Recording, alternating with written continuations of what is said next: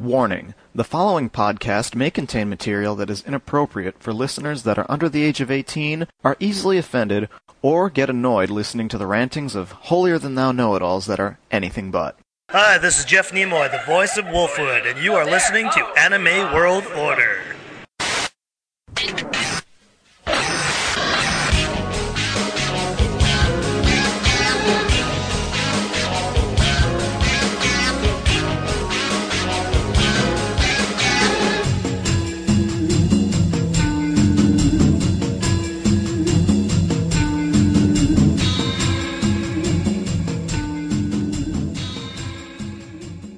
Welcome to another episode of Anime World Order. This is show number thirty-two for August twenty-ninth, two thousand six.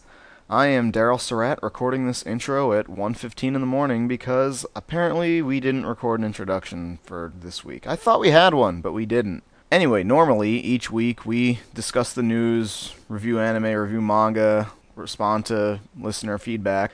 But this week is different. This week we have our Otakon report, and that's the entire show. It's also different because Clarissa sort of forgot to show up for this recording, so she's not in this episode at all. You might say she didn't go to Otakon anyway, so what's it matter? But hey, I'm sure lots of you people who like Clarissa would have valued her input anyway, because without her, what can I say? We go completely bonkers on this program. Additionally, I had acute bronchitis during the recording of this, and so my voice sounds pretty terrible. In fact, I'm just getting over it right now. I still have a bit of it left over, and I'm kind of mad about that, because I'm supposed to be okay, but I'm not. So yeah, your feedback is, as always, welcome.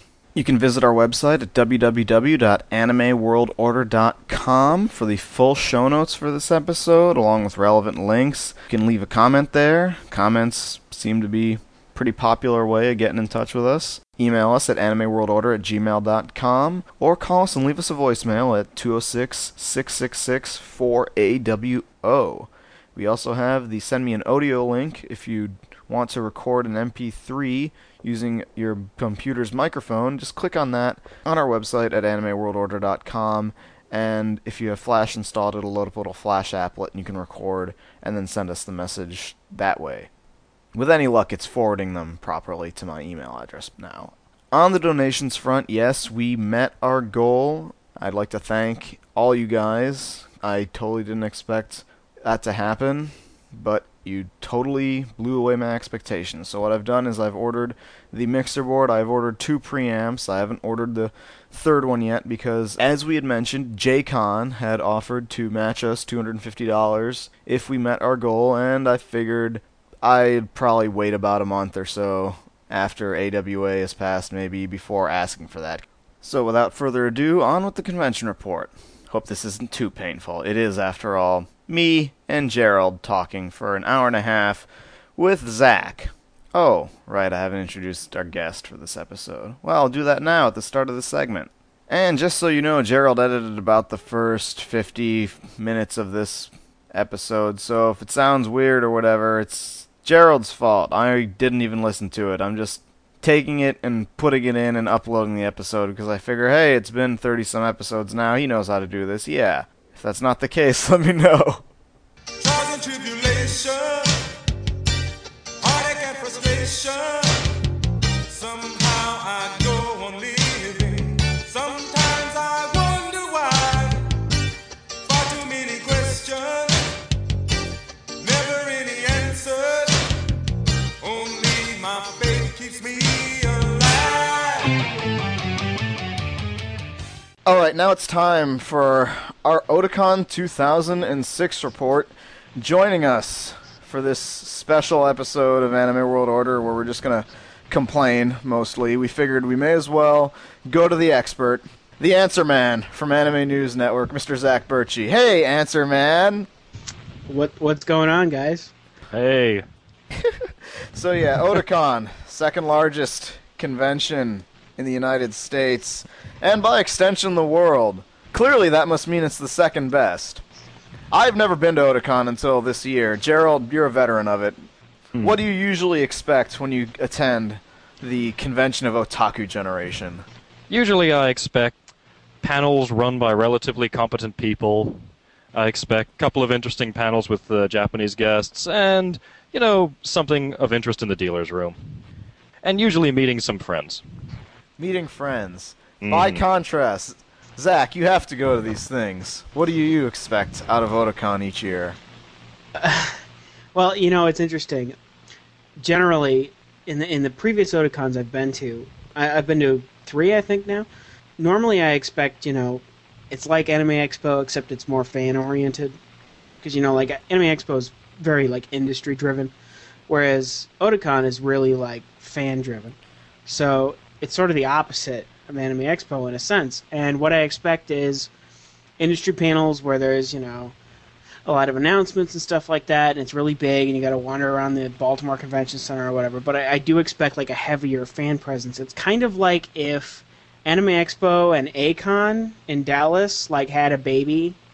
Like, that's kind of what I would expect from Otakon. And that's what I got this year. I see. I've heard terrifying things about A-Kon. It's a pretty yeah, so, yeah, I experienced it firsthand.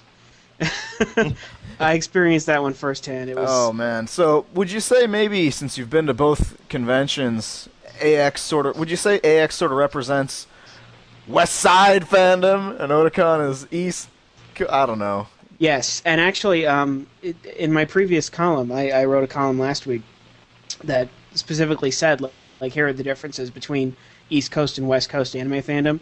Now, my hope was that it would start a hip-hop-style feud right. that would create related create slangs. Our first anime convention shooting. Yes, and we would have related slangs, and maybe somebody would put out an album or something, but that didn't really happen. But there is a distinct difference between East Coast and West Coast, and you can't see it any better than attending both Expo and Otakon. Yeah, you were mentioning that Otakon is kind of like just a big party almost. Oh, yeah, totally. I mean, uh, you were there. I mean, it... it you oh, well, guys I've, saw I've never that. Been, yeah, I've never been to Anime Expo at all. I've just heard about it, so... But you know but you know what Otakon is like. Yes, I and do. And I mean, yeah. you got to know that, like, you looked... And there's music playing in the convention center all the time, and there's people everywhere. It's really, really crowded, and people are really rowdy. I mean... It's not like that at Expo. There's no music in the convention center. People are relatively well-behaved. Mike Tatsugawa you know, wears his shades indoors. It's all very... Yeah, I don't know. Tatsugawa's invited no, to Expo. No, no, he's gone. He's out of the picture now. He's he's rocking P M X, whatever the hell that con's about. Oh, I've been there. Oh. We uh, we got in trouble because we called it Pacific Media Ghost Town. Oh. They, they got really mad at us for that. But it was, and I tried to tell them, hey... Are you trying to tell me that the, you know for a fact that the Long Beach Convention Center is not haunted? I tried to convince them. There was like three hundred people there. It was kind of sad. Oh, but... wow. That's even Florida cons are better than that deal. Yeah. Oh, well. So, yeah, um, let's talk about before we actually get into Otakon itself. Let's talk about getting to Otakon and the uh, hassles associated therein. Fortunately, Otakon happened... Right before all liquids were banned on airline flights. Did you have any problems on your flight getting over here, Gerald? Nope, I usually don't, and this is no exception. It was just a regular flight over for me. Uh, I had uh, delays. Our plane was uh, delayed for about two hours for no reason, which made me feel like a, a shitheel because I left work two hours early so I could catch the flight. Oh, well. However, the uh, light rail in Baltimore was new for me, so that was... Uh, Tell them about the light rail. What does that mean? Well, previously in Baltimore, if you wanted to get into the uh, the city itself from the airport, you usually had to take a thirty to forty dollar cab ride in.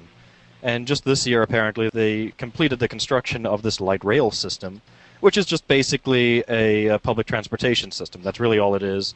And instead of a thirty to forty dollar ride, it's a one dollar sixty or so. Damn so. Machine was out of change. I had to pay two dollars. Man, I had to pay forty dollars for a uh, car service. Because I, I flew in from Orange County, and I had no idea what the light rail was. So some guy was like, hey, you need a ride? While I was walking out, I'm like, sure. You know, because I'm out of town, and I'm an idiot. And uh, wound up handing the guy two twenties walking out of his S U V or whatever. Man, I wish some uh-huh. guy had asked me, hey, you need a ride, because not only did I have to bring my bag, we decided it would be a good idea to promote the podcast. So we ordered flyers printed up, And apparently the way printing costs are set up nowadays, it's cheaper to order five thousand full-color flyers than it is to order or get printed up like one hundred. It's bizarre. So, I don't know if you ever saw the movie The Way of the Gun, where they ask for several million dollars. Yeah. Not yeah. really realizing just how heavy several million dollars in even one hundred dollar bills is, so it shows up in several trucks worth.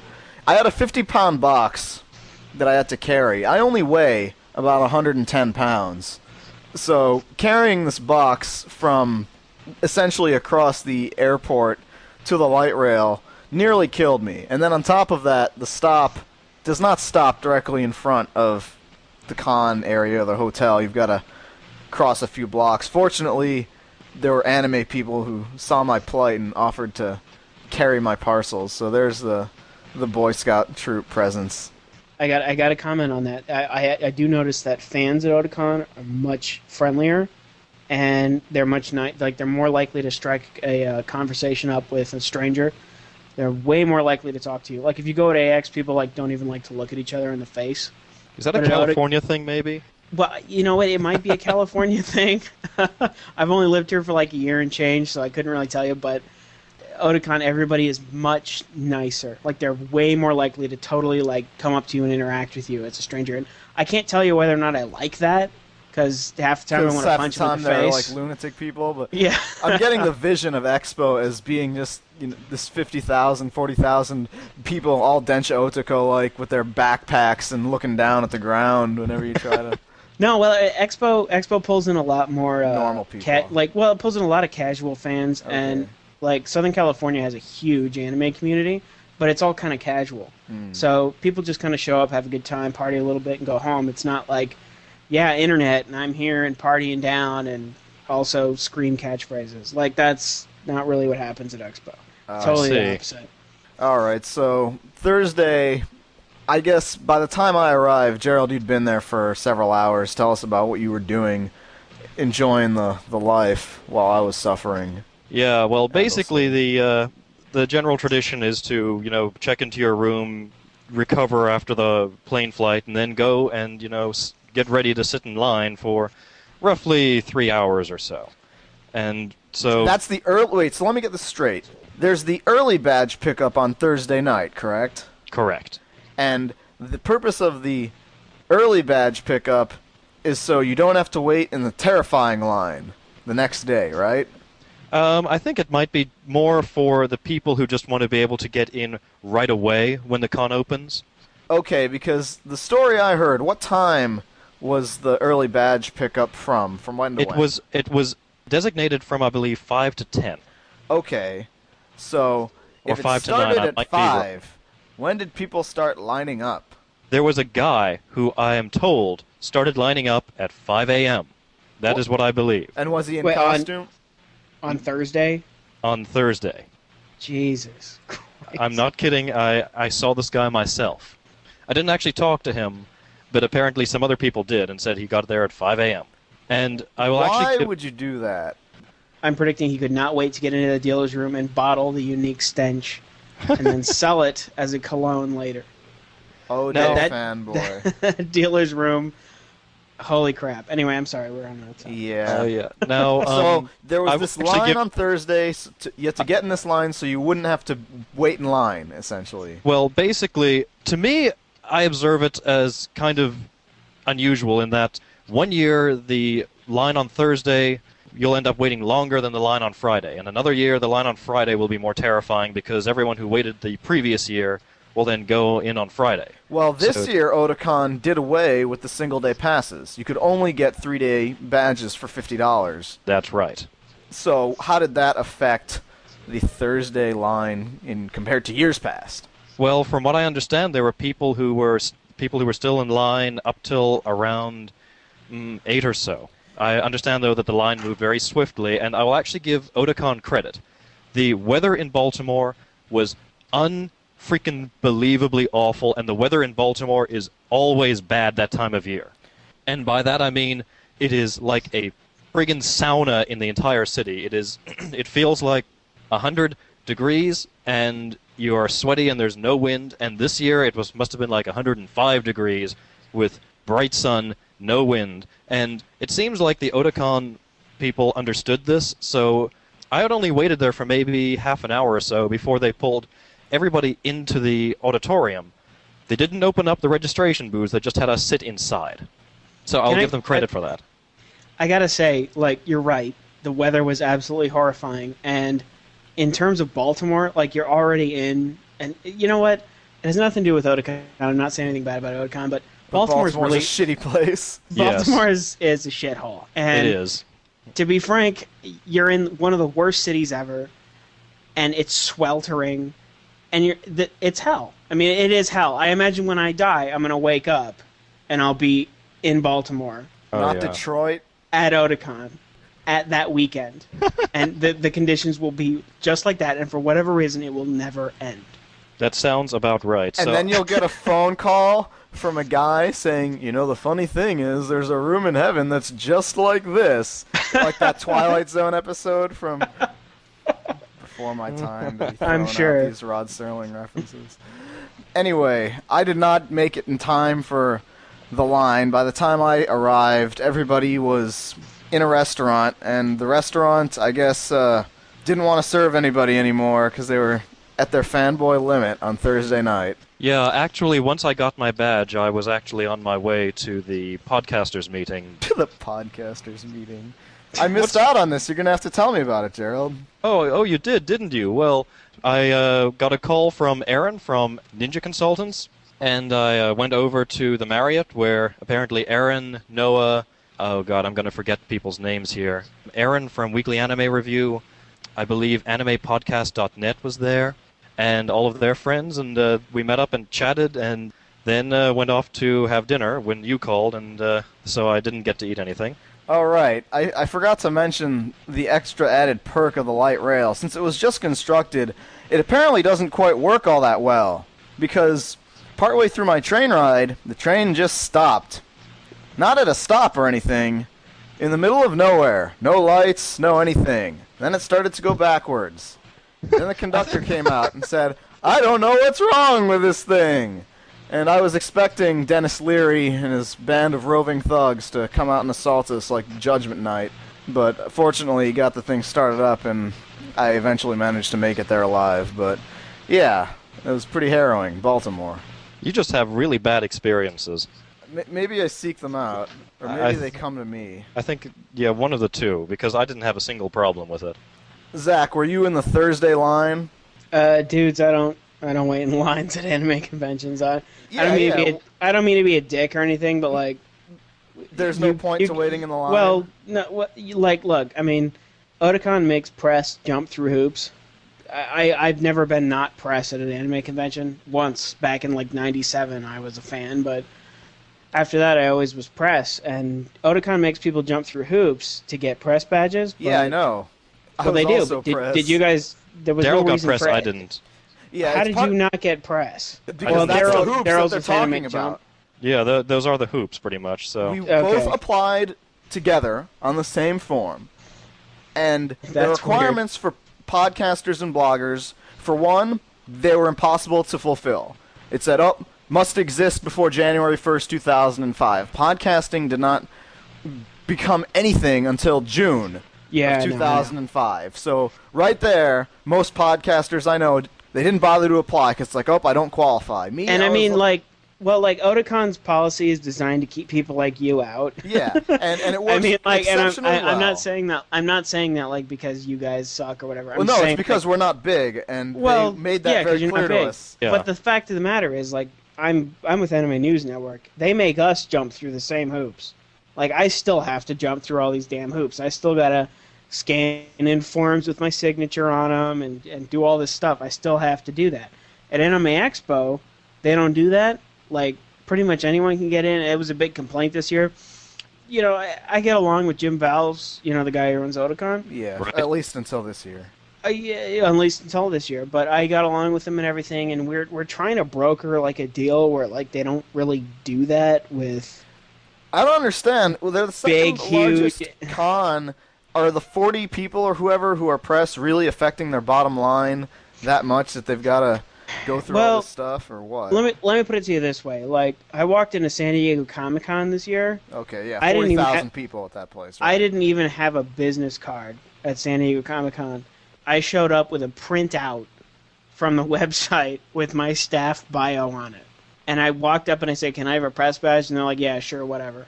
And I, I think Otakon's kind of trying to avoid that because there's so many, like, here's my live journal where I talk about anime. Can I get in for free? Right. Like, right. They're, kind of, they're, they're really desperately trying to avoid that. And I understand that was why the requirements for bloggers were what they were. But when the requirements for podcasters were that, such that there's not a single podcast in existence that would qualify, when I sent in my application, I pointed this out to them. Partly to be a smartass, and partly to see if it would well, actually but, matter. And it actually but you did got matter. It as... It did matter, and you got yeah. it in his press, right? Yeah, and they wrote back saying, oh, thank you for bringing this up because we didn't know. But then they said, oh, you still have to pay to get in, and oh, by the way, only one of you is getting the press badge, even though it's both you guys applying, and wow. I don't yeah. know what's the deal with it. We actually held a couple of uh, interviews with legitimate press as well. Actually, just one panel with legitimate press, and they might have well, as well not have been there. I mean, they were good guys, but it didn't seem like the legitimate press really knew what they were there for. To be frank, there wasn't a lot of legitimate press at Otakon. Right, there was uh, only there was. like s- eight people there, or something. Well, there yeah. was there. Uh, we were there. Anime News yeah. Network was there. Anime Insider was there, and New Type was kind of there. And to be frank, I mean, they. It wasn't. I mean, everybody shows up. The press shows up to Anime Expo. To Expo because that's, that's where, where the industry they go. stuff is. Because that's where the industry goes. So at Otakon, something like that. I mean, not I, as I don't. Important. They're it's keeping not people as important. Reason. It's really not as important, and realistically, they're trying to prevent people because they know, like, not a lot of press shows up.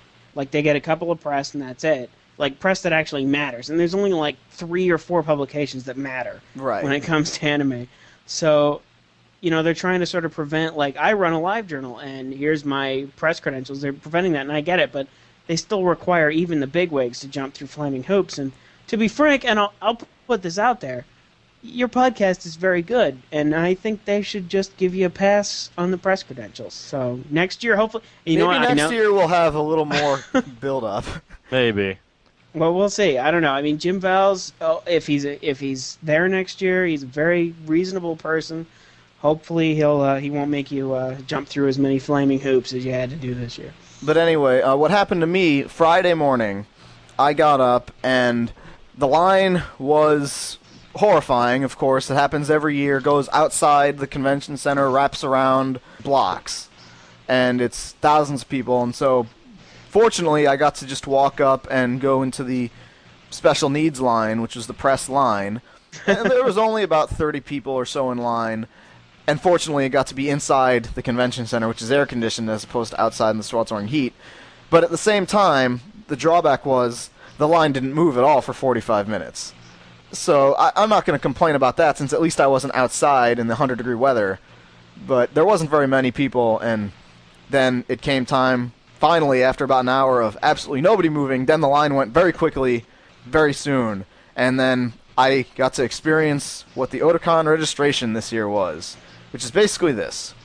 You hand them your badge, your pre-reg form, which you have to print out, by the way, and present to them. Because I guess they don't have a book of life saying who's supposed to be there. Maybe they do. They do, but they say it's much easier to get it if you have okay. the printout. And then the next thing on the agenda is they ask you to pick out a badge. And this year, they had something like fifteen... I'm looking at it now. They had twelve badges. I've got the photograph badges. of all the badges okay. in front of me. I probably took a photograph too, but yeah, twelve badges. Now, how many of those, Gerald, are shows you can identify? And you're a relatively smart guy. Let's see. You one, know about the anime. How many can you can pick? Three, out? four, five, six, seven, eight. About eight badges, and the, like half, three quarters of those, I'm ashamed to know. Yeah. Hey, so I would like to know, what badges did you guys pick? Well, here's the thing. Hmm. There was no, no, very no, little... No, there's no qualifications. Just okay, tell no me. qualifications. I picked the Helsing badge. And I picked the Speedgrapher badge. All right, Daryl. This... Well, you and me are brothers. I picked the Helsing badge as well. Right, and let's go into why that is. The reason being was because usually when you have multiple badge options to pick from at a convention, it's because... each different badge design represents a different genre of anime. Right. Let's say you'd have, like, the one with the pretty guys on it, and then the one with the robot on it, and then the one with, like... Shonen fighting. Yeah, with the girl fighting show character on it, or the video game dude, or something like that. Mm-hmm. This year, it was all just, like... Almost. The girls' shows were all just the pretty guys, and the guys' shows were all creepy, like, harem show crap. Yes, and then, where... Like, there was Trinity Blood or something, but Trinity Blood is shitty. Yeah, it, it was pretty bad this year, and I mean, I know that how it works is that they get mandated these badges by the the industry. Uh, the like industry. Oh, this is what we want to push, or whatever. And I mean, no, they don't. They don't get mandated by those badges, guys. You know, they pay for them. Come on. Oh, okay. They do say this is what we want. Otakon needs to make money like anyone else. Those are obviously paid for. Come on, you guys well, aren't stupid. But what I mean by that is that they. Is oh that, yes, we are. So, yeah, what I mean is that they don't they don't just sit in a circle and say, oh, this is what, you know. Otakon? No, they don't. It, that, it's that's gotta, what I mean. It, yeah, no, exactly. Those are all sponsored. Like, it's not like a like a small con where they can just pick whatever they want. It's. Oh yeah, they have to get permission to use all this art. But the point is, yeah. is that the badge mandated was selection the wrong word. was so iffy that pretty much everybody chose the Helsing badge, and. Everything else just didn't really get picked, and such that by Friday morning, the Helsing badge was sold out. Yep. Well, it, sold, admittedly, it was sold out. I mean, it was the coolest looking one. I mean, it, it really did look good. It was a nice illustration. I see. Would have been nice also, to have I, one I freaking thing... giant robot there, though. Yeah, there was no mecha anything or whatever. I, I yeah. heard from a lot of people that the Helsing badge was the only thing they could recognize. Really? We had a lot of. I mean, uh, among my staff. There were a couple, and we had like five people there. There was a lot of speedgrapher and some. I, I think I was the only Helsing, but we had a couple of speedgraphers and I believe a couple of Trinity Bloods too. Those people I'm, should not be trusted. Those Trinity Blood people, you're gonna have to track them down. I saw a good friend of mine wearing a Kyo Kara Maoh badge, and now I, now I just don't want to talk to him. He's not your friend anymore. Yeah. But seriously, I, I'm fine with the fact that they've got, you know, the pretty boy badge and things like that, but they really need to spread it out a little bit more. And it's not like my con experience is now a completely bad one because of the badges. No. It's just something to note. It's a really little thing that they could fix. When the world is reduced to a radioactive cinder floating in the frozen heart of space, and mankind has long since ceased to be, I take comfort in the fact that if the alien anthropologists excavate the remains of our shattered civilization, they will no doubt be able to learn everything they needed to know about human beings from a single, solitary movie. Which movie? Weekend at Bernie's two.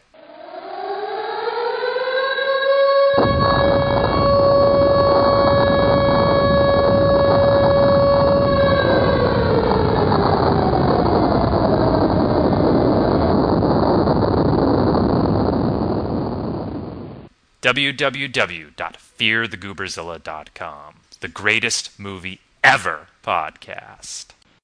As for something that they did good, since I want to try and be fairly objective on this, right next to the sign display saying what you wanted to choose was another sign, and this was a really good sign. It was a sign that said, "No signs! They cause traffic jams," and it had this little anime picture of like a Otakon staffer with a plastic mallet about to inflict grievous harm upon someone with a Will Glomp for Pocky sign made out of cardboard. And that was a really good thing that Otakon did this year, but they banned the sign people. And they had to do it because last year was utterly insane. Uh, yeah, I remember last what's year. What's the sign situation on the West Coast? Just as bad, or...?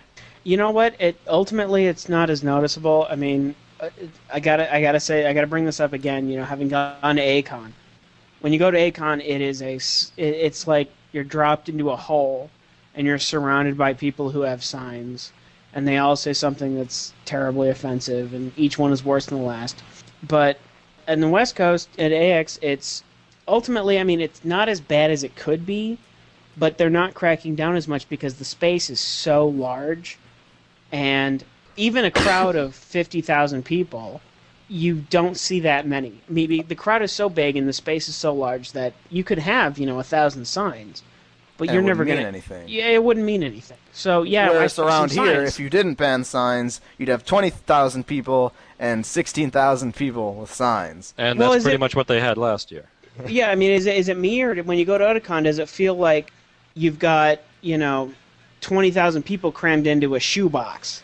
I mean, it really does kind of feel like that at times.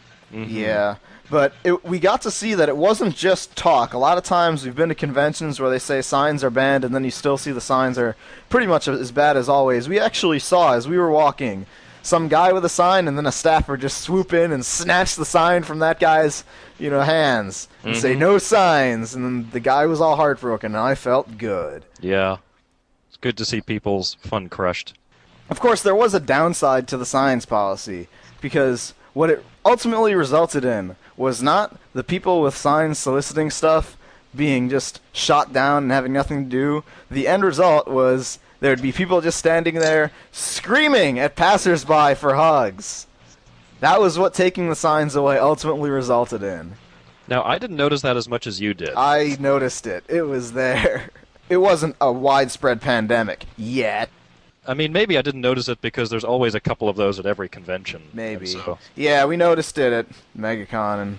All right, so the other thing you get after registering, you get the obligatory con packet, which you get a con guide and then a smaller version of the con guide. Now, here's how Otakon does it.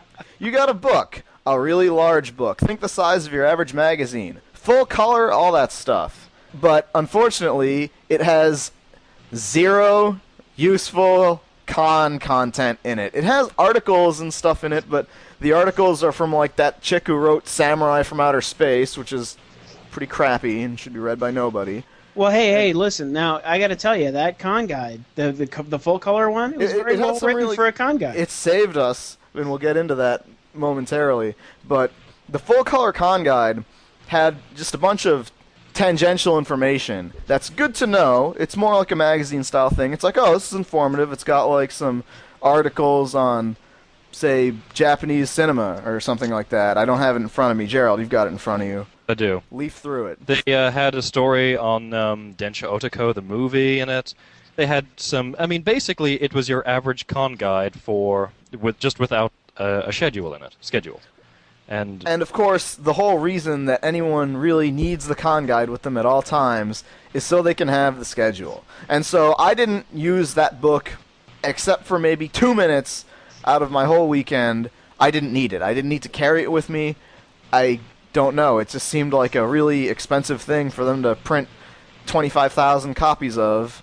And they usually do this every year, and, I mean, they usually have pretty interesting... They had an article in here about the horror films of Nobuo Nakagawa, and I, yeah, he doesn't have much to do with anime. Uh, I believe last year they had an article on Thai films or Thai horror films, yeah, or something like that. Which is interesting stuff. It's just as far as being a con guide, an essential document that you're going to need for this weekend, not so much.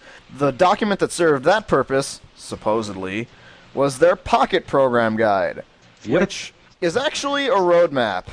It's folded up like a roadmap. You have to unfold it like a roadmap. And you get the grid, and you get the hours of operation, and you get descriptions of all the panels, and all that's good and well. There was just one problem with it. Mm-hmm. Can you think of the problem, Gerald? Well, I'm looking at the problem right now. Look at it and tell me what it is. Well, the problem is is that it's just not conveniently folded enough. In order to look just at Friday, you have to unfold the whole thing. If you want to see Saturday, you have to unfold this massive piece of paper, and Sunday kind of disappears. I don't know what happened, because I remember in previous years it was designed so that you could look at, you know, the, the days a lot more easily. But it's something that, considering that people are going to be relying on this thing all weekend, something I, I thought that they would have looked at more closely. Yeah, the other problem with it was that the schedule was wrong. Well, come on now. The the errata always happens. And well, they I don't mean the errata. I mean things like basic things like hours of operation. The dealer's room. twelve p.m. to eight p.m. That's a joke. The map of where these rooms are located, it's not labeled right. Now, wait, wait, wait, wait hey, now. Now, the dealer's room no, was open yeah. twelve to eight on Friday. Really? Yes, it but was. But it was open ten to six every other day. Uh, Three, actually, on the Sunday. Oh, on was, Sunday. I... Um, okay, right, sorry. Yeah. News to me. I thought when I tried to go in there, like, oh, it's closed. Maybe I'm thinking A F O. Did you did you try to go in there at like seven on Saturday? No, I have no recollection of these things. They all blur together. But the room labeling for the convention center oh, is God. not quite uh, a usable map. No, I think I spent about a half an hour trying to find, like, panel one. Yeah. Wandering around, going up escalators. That it was a, it was a nightmare layout. It was terrible. All right, no, that was A F O, where they had other names for the rooms that would cause confusion. Like, you'd have panel room one, and it would take place in a room that was called room number two, or something like that. So that's not relevant to Otakon. But yeah, this map of what rooms are located where, because panel two and panel three, very close to each other. Panel four, you had to go upstairs. And well, to yeah. find this out, it's kind of tricky. And then ballrooms one and two, it's their locations are switched on here. It's actually in a different place. And considering that they've been running out of this convention center for how long, Gerald? Um, since two thousand. Okay, so they've been in this place for six years. But the place, the place has been getting smaller and smaller. Well, I should say that the crowd has been getting bigger and bigger and bigger, and it's the you know this area has not been getting any bigger. So yeah, but the, the areas remain constant. That's my exactly my point. That they should know what rooms are what after six years. They should be able to label these things correctly.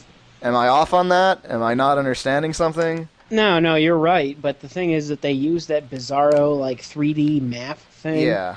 You know, and nobody understands that. When you look at it, you're like, what, what, where is this stuff? Like, you have no idea. I look at it, and I'm like, where the hell is panel four? You have no idea. It's very poorly laid out. And the, the thing is, is that, like, I, I don't blame anyone who works at the convention for that. Like, well, okay, I gotta blame the guy who decides where the rooms are, but it, it just gets confusing after a certain period of time. Right, and I had never been to this convention in my life. I'd never been to the la- to the facility. And this was pretty much what I had to rely on to survive. And it could have been a lot better than it was. Fortunately, I had people with me who had been there, and they could help me out. But, hey, some people, it's their first con. What do you do? Uh, maybe you ask a staffer. Oh, that's a good idea. Staff. I've noticed this as a trend for the last several conventions I've gone to. But it seems that anime cons are having a lot of trouble getting their staffers and volunteers to show up. I don't know if I'm qualified to speak on this, since I've vowed to never ever staff or volunteer at an anime convention for as long as I live.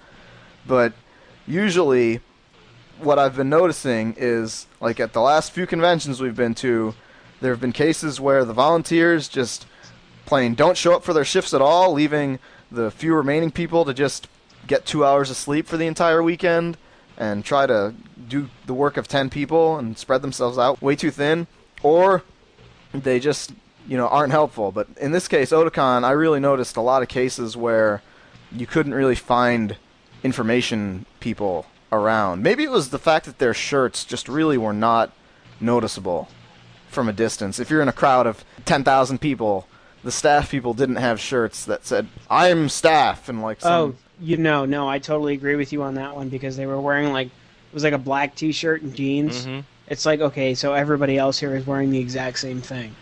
Right. And there were times where, like, the first day I tried to get into the dealer's room, and I didn't have to wait in that stupid line because I had a press badge. And they were like, oh, press doesn't have to wait in the line. And so I would try and cross the line to get to the stairs down to the dealer's room. And they would be like, no, you can't come through here. No, you can't. No, you can't cross the red line or whatever, whatever the, like, red tape they had on the floor. Right. And I had to, like, show them my badge. Like, pick the badge up and show it to, like, right, push it in their faces. And they were like, oh, okay, fine. Well, I guess you can go through. And they were like, you know, it's like a security cop. It's like a fifteen-year-old girl trying to, like, push me back away from the line.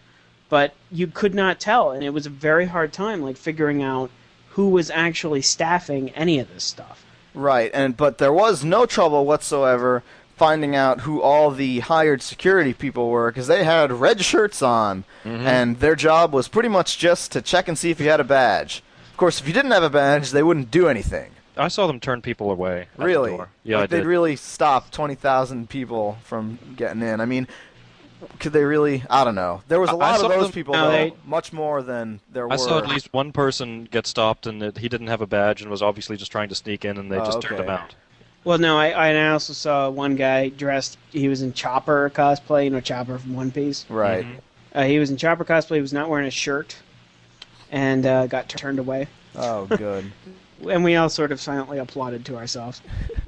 Oh, I have actually something to bring up now that you mentioned the dealer's room and the line. Now, how is it that they have three hundred more people that attend this year than last year, yet the dealer's room line lasts for an hour longer than it did last year? It's because it, people don't listen to the staff at this place, because apparently that's how you have to do these things to get anything done at Otakon, is not follow the rules. I mean, they said that the dealer's room opened at, what, noon? Or that was the time yeah. it was supp- supposedly going to open? Well, they always would say, oh, no lining up for things until whenever. So naturally, when people would start to line up, nobody would come along to disperse the line. They just sort of say, hey, don't... I don't know what even they said. Don't block the Pocky access for the vendors. Because by the time we got there at ten o'clock, let's say, the entire bottom floor was one giant mass of humanity that was supposedly a line, except the line was running in about two or three different directions and, like, turning in on itself and doing all kinds of weird stuff. Hmm. And I just said, screw it, it's not worth waiting in line for the dealer's room, considering that just about everything that's in there is stuff you can get online anyway. Now, I've just got something to bring up, and may- this is probably a terrible idea. But those people that wait in line obviously really, really, really want to get into that dealer's room. What if, and this is just a crazy idea, but what if they sold them like a special badge that there's limited to like two thousand people that get to get in the dealer's room an hour earlier than everybody else? You mean like Comic-Con? Is that how it works at Comic-Con? Comic-Con has a preview night. You can pay for an extra night, and they'll let you in early to the dealer's room where you can buy whatever the hell you want. I mean, it works like that at Comic-Con. Does it work for them? I mean, does it... Yeah, it works. Yeah, it works great. I mean, they... They said, like, pay an extra twenty bucks. And you calm the traffic down. I mean, it's not as hectic the next day. You have a better I mean, it, chance it, of getting your limited edition Optimus yes, Prime that's exa- only sold at Comic-Con or whatever. Yes, exactly. And that's what it's designed to do. You got these people coming in, and it's it's the night before. I mean, you're talking about two or three hours the night before the convention officially starts. They let people in early, and the dealers that are ready are ready, and the dealers that are not ready are not ready, and that's fine. They cover their booth with tarps or whatever. You know, it works very well that way, because you get the people who are just salivating to get into the dealer's room to buy stuff. They get in there early, and they get what they want, and the next day maybe it's not as crazy. Okay. Know? Yeah, so maybe they should follow their lead. I don't know. Yeah, as far as the dealer's room itself goes, obviously it was enormous. There were a couple of the industry booths that they had there, but it didn't seem like... Some notably absent ones, too. Yeah, there was no Bandai. And no Viz. And no Viz, which struck me as kind of weird, but... Well, those guys are those guys are both West Coast-based. Right. And ultimately, you know, they might not decide that it's really worth their time to go out there. I can't speak for either of them, obviously. Yeah. I noticed also that it was the first time I'd ever noticed the A D V booth not being run by Suncoast people. Wonder why that could be. Oh, that's right. It was actually A D V slash Best Buy, yeah. yeah. But what was interesting was that it was actually staffed by A D V people. Right. That's that's unusual. First time you ever see David Williams behind the, his own booth. But in terms of deals, the main thing for the, this dealer's room at this convention was that the manga pretty much across the board was five dollars. There were not that many places that were selling manga for the full ten dollars price. Pretty much everyone decided, I guess maybe one guy said, up, we'll sell all our stuff for five dollars, then everyone had to follow suit or something to remain competitive. Right. And then similarly, the buy right D V Ds or buy right anime or whatever they're called, the people who sell the really cheap box sets, they were there selling all kinds of stuff for five dollars a disc and box sets for criminally yeah. cheap. And that's pretty much where I did most of my buying from. Since, hey, not only are they selling this stuff for five dollars a disc, they're the only people in this huge dealer's room that even has Master Keaton. I, I noticed one thing about that dealer's room was there was a disproportionate number of dealers that had absolutely nothing to do with anime. It's oh, like, yeah. hey, hey, we're selling, like, hilarious internet catchphrase T-shirts. Internet catchphrase and, T-shirts, and swords. V for, yeah, V for oh. Vendetta masks. That was the big thing. A lot of people had those. Oh, yeah. V, v for like, Vendetta and Captain Jack Sparrow are totally anime related. Yeah, totally anime. And like, yeah, and then Captain Jack Sparrow stuff and stuff like that. They would just have like, here's a booth full of stuff that you idiot nerds will like. Like and that the contact lens dealer. I love the contact lens dealer. That guy's at every. Yeah, that guy's at Expo. Like yeah. that guy's at everything. It's like the yaoi guy, you know. Oh yeah, that, the yaoi yeah. guy with the rainbow yaoi sign and the dude screaming, "Get your yeah. hot yaoi here!" Does he really need to do that? Do Not people... anymore. Apparently, he doesn't do it anymore. Apparently well, he doesn't they... need to. It's like people are gonna find him. It's not like you need. If you are a dealer and you have any trouble selling yaoi to people at an anime convention, may I simply I, suggest you find another line of work. I actually asked the one of the owners of that about that guy. And, uh, and they, they asked him about, you know, why isn't he yelling this year, and what is it with the yelling? And he says, you know, he, that's just his personality. And apparently they, they asked him to keep quiet a couple of times, so... I guess that's uh, the path he's, he's followed. That, that guy's been asked to keep quiet at almost every convention I've ever been at. And mm-hmm. But they still it, let him keep it. They still let him pay for a table, so what does he care? Right? It hasn't. It has not hurt his business, let's just say that. Yeah. Oh, well. So, yeah, that pretty much covers the dealer's room. Um, of course, there was the one guy all the way in the back who always has the really nice posters and sells and yeah, that sort of thing. And I we, spent a couple of, maybe two hundred there. Yeah, I, I bought some terrifying posters as well. And it's just as well, because Otakon has something that no other dealer's room I've seen has. They have a post office right there in the dealer's room. So mm-hmm. you can mail things to yourself and not have to have all these bulky items on the plane with you. I believe they started that last year, I think. And it, it turned into quite a success. Yeah, I really liked that. That was a yeah. really good thing about the dealer's room. I'll give them that. They managed to trick some postal employee to work a Sunday. I don't know how you pull that off. But. I don't know either. Odds are the stuff wasn't going to be shipped out until the next day. Oh, yeah, it wasn't going to be shipped until Monday. But it's the thought that counts. I don't have to carry the all these D V Ds back in my bag. As far as thought counting goes, let's talk about some of the events at Otakon itself. What was the first thing you went to, Gerald? All right, well, I'll the start. The bar. Go go ahead, because I'm just looking at the schedule now. And okay, well, the very first two were panels. Yeah. I basically, when I go to conventions, I go for live programming. I don't really spend too much time in the video rooms, because most things that you'll see in AnimeCon video rooms is stuff you can either see for yourself on your own time, or stuff I have no interest in seeing anyway, and that's why I haven't seen it. So I started off by going to the library poster session, which was essentially just a panel about running anime clubs out of a library, or if you r- work at a library, how to get manga stocked. Completely irrelevant to me, so I went to the internet catchphrase panel, which was actually not an internet catchphrase panel, it was just named, All Your Toys Are Belong to Us. Oh, Jesus. Yeah, that's that's pretty fashionable and hip to use that one. Not at all worn out, but this was a... Um, a panel about toys, toy collecting. And it struck me as slightly odd, because the people running it, the very first thing they said was, hey guys, toys are something that you should buy to play with, not things that you should buy to collect. Right. We're now going to spend the next hour telling you how to buy and store your toys so that they'll be worth something as collector's items. What? Yeah, it was a panel that contradicted itself right right there at the start. Yeah, it, I mean, it was the PowerPoint presentation with, like, don't stack these boxes more than three on top of each other, or more than six on top of each other, don't do this, and, you know, make sure the blister pack packaging is like this, this, and this, and, ah, screw all that, man. I don't well, here's, get it. Here's what I don't get about a panel like that, though. Anime toys aren't worth anything.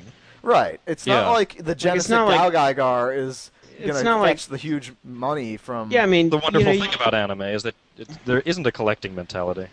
As far as well, the, there is, there yeah, is, I mean, but it's not. It's not for profit. It's yeah. not yeah. like I'm collecting this because it's gonna, it's gonna get me millions down the road. Yeah, because mm-hmm. like you can still buy like those blister packed anime toys from like the early two thousands for pennies on eBay. I mean, they're not worth anything. Mm-hmm. Yeah, and so I'm glad as far as that goes, but still, these guys are. I don't know what they were talking about. Maybe they were like, hey, go in the dealer's room and pick up that two hundred fifty dollars Jetfire and then store it like this. I don't know. I didn't spend a great deal of time in there. I caught the tail end of it. But then I caught a very good panel. It was the Sentai panel. That's where I was, too. And I'm, I thought that those guys did a very good job of it. And I would say, in terms of panel preparation, it was one of the best panels of the weekend. These guys knew what they were talking about. They had lots of visual aids. They kept things going at a reasonable pace. Mm-hmm. My only complaint, they didn't really talk that much about Jetman. Jetman was just one of the shows that they showed during the Super Sentai era. Yeah. When in fact they should have been running clips of, you know, a bunch of guys running away from a giant cup noodle monster in a rubber suit. That was good. Going on at the same time was another panel I thought was kind of a letdown, the history of Gainax. A name like that, you think, oh, this is going to be pretty heavy-duty stuff. This is Otakon, where the super crazy fans come out to play. You're probably going to get, like, some high-caliber dudes talking about this stuff. Not exactly.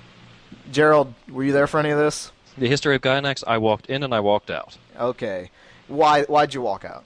Because it's something that kind of sums up a lot of the, my complaints about the weekend, which is it was two fans just talking about Gainax like fans, which is what pretty much every single little con can do. And I kind of expect more out of Otakon. Considering that it cost me more to attend Otakon than it costs to attend every single other convention I'll go to combined. Now, there were panels later in the day, the Studio Ghibli panel and the Studio four C panel right next to each other. These guys knew what they were talking about, but at Otakon, if they have like the Studio four C panel, I'd kind of like, you know, something more than two guys talking about Studio four C. I'd like, you know, maybe the head of Studio four C there. I mean, they got the head of uh, Madhouse there. Uh, it, it, let me let me just interject here for a second. When you go to Expo, and they have Studio four C and they have a Studio P R O panel, they're boring. The as hell. Uh, no, they're awesome. Oh, okay. Like the the people from those companies show up. Like the Japanese dudes from those companies, they show up and they give you free stuff for being there. Like, they give you Japanese goodies and stuff.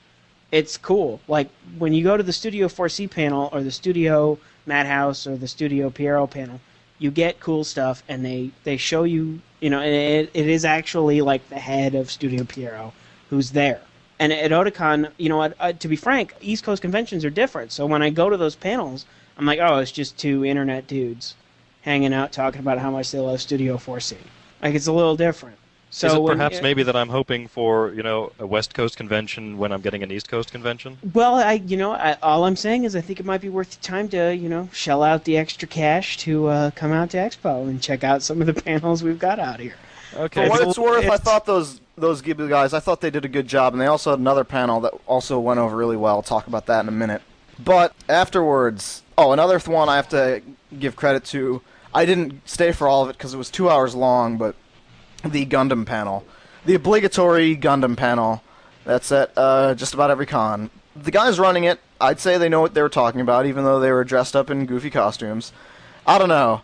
Something about, like, when I go to a, a fan-run panel that's not about cosplay, and the person running it is in a costume, I'm, like, thinking, man, this guy's got to be a joke. Thanks to Fast Karate for the gentleman for that. For letting me steal their jokes. Works like it's a true charm. Though. That's totally true. If I walk into a panel and someone's in a costume, pff, I don't need to be here. Like, that's automatically what goes through my head. Yeah. Fortunately, yeah. I between the searing, blistering heat and the fact that the that the costume contest and stuff were held in a totally separate arena that was totally separate from the convention center, I really didn't see a whole lot of, like, the big crazy costumes out and about in the halls. I got a few photographs of some insane ones, including, I believe, an eight-foot-long wingspan fellow. Oh. Got a photograph of it. Most yeah. of the most of the costumes I saw that were really elaborate were based on internet image macros and obnoxious catchphrases. Yeah. Um, and that's one of the reasons that I was really unhappy with Otakon this year. Like, I don't expect to walk into the convention center and nine-tenths of the costumes I see are based on the Oh Really Owl. Like, I really don't need to see that, you know. Mm. I, I didn't realize I walked into a convention about the internet. I thought it was an anime con, you know. Uh, you right. thought wrong. Didn't you know that the internet is anime? And the only I way guess. you can get anime is BitTorrent? Yeah, but, well, doesn't, yeah. they don't sell it in stores, you no, know. No, no, they don't.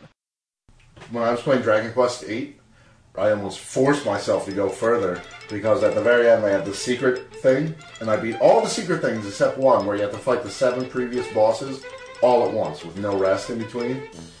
And I looked it up on the internet, and it's like, yeah, your prize for this is nothing. And I was like, oh, you're going right back on the shelf.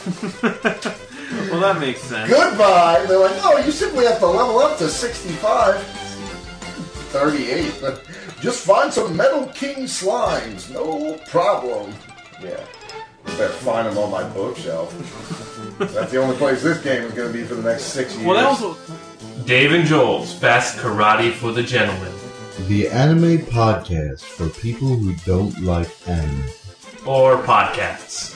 Find us online at w w w dot dave and joel dot com.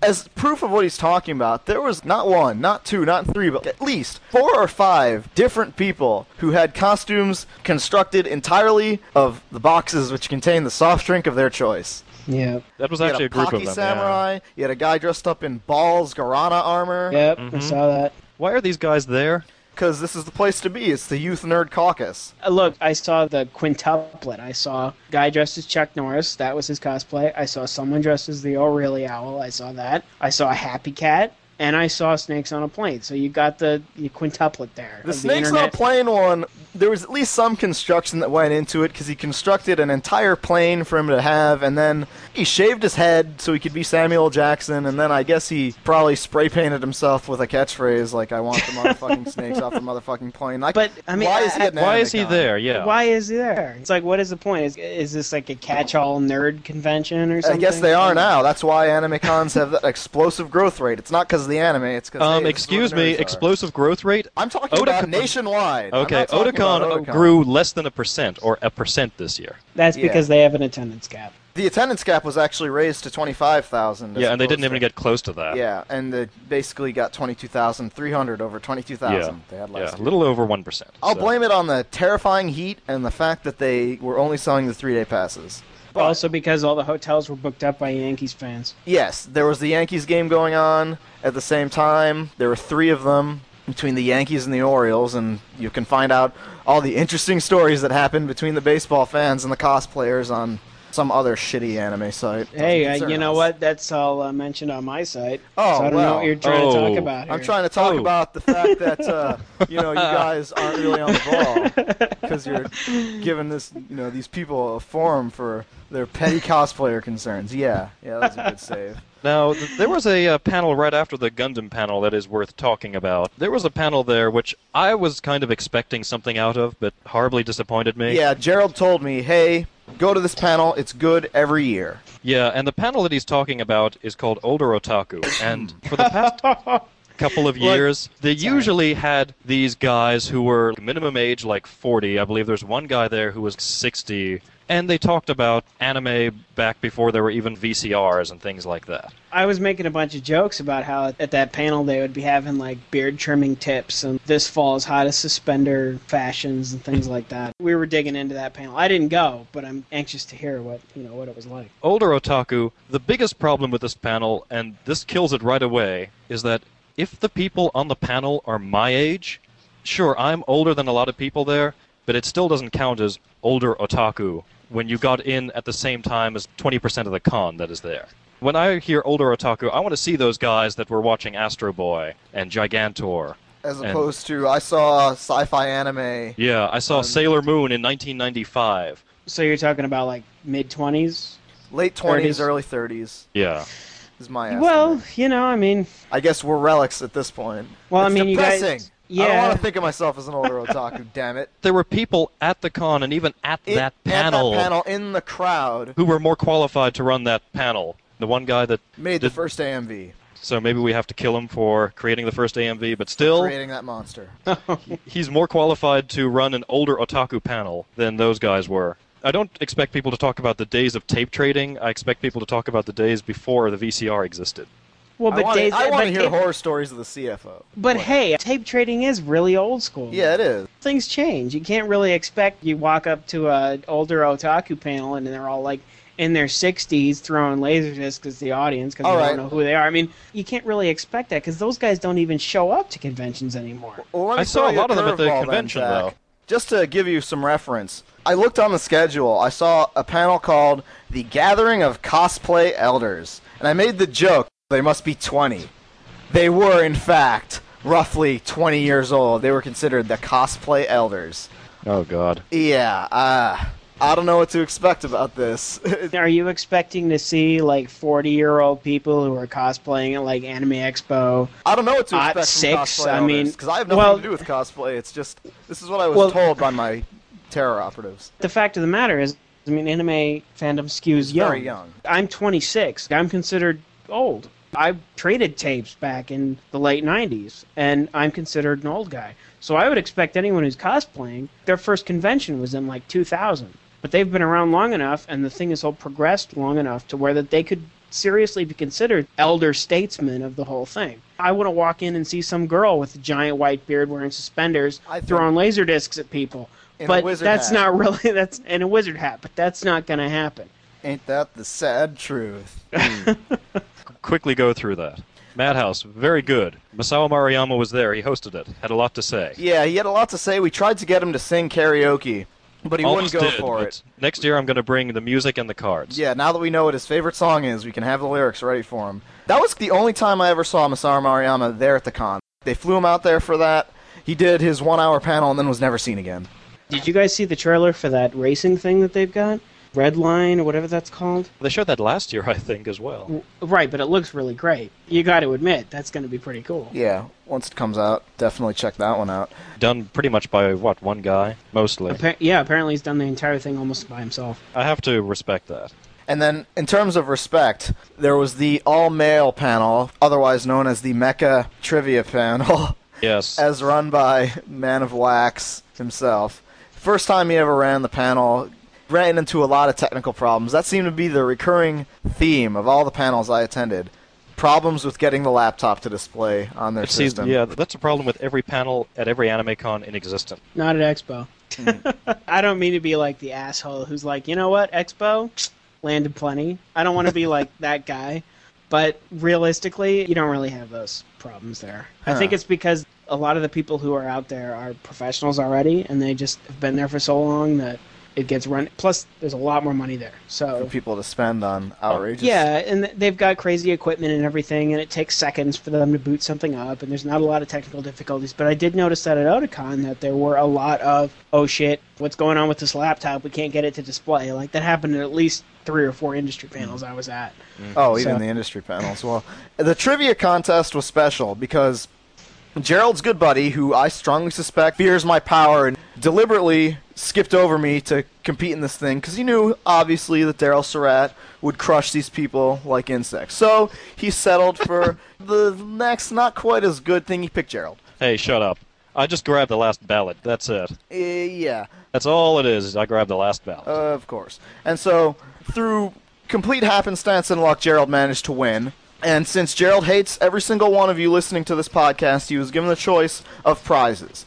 Prize number one that he could have chosen, a box full of D V Ds from Animego, a Bubblegum Crisis box set, and a whole bunch of other things.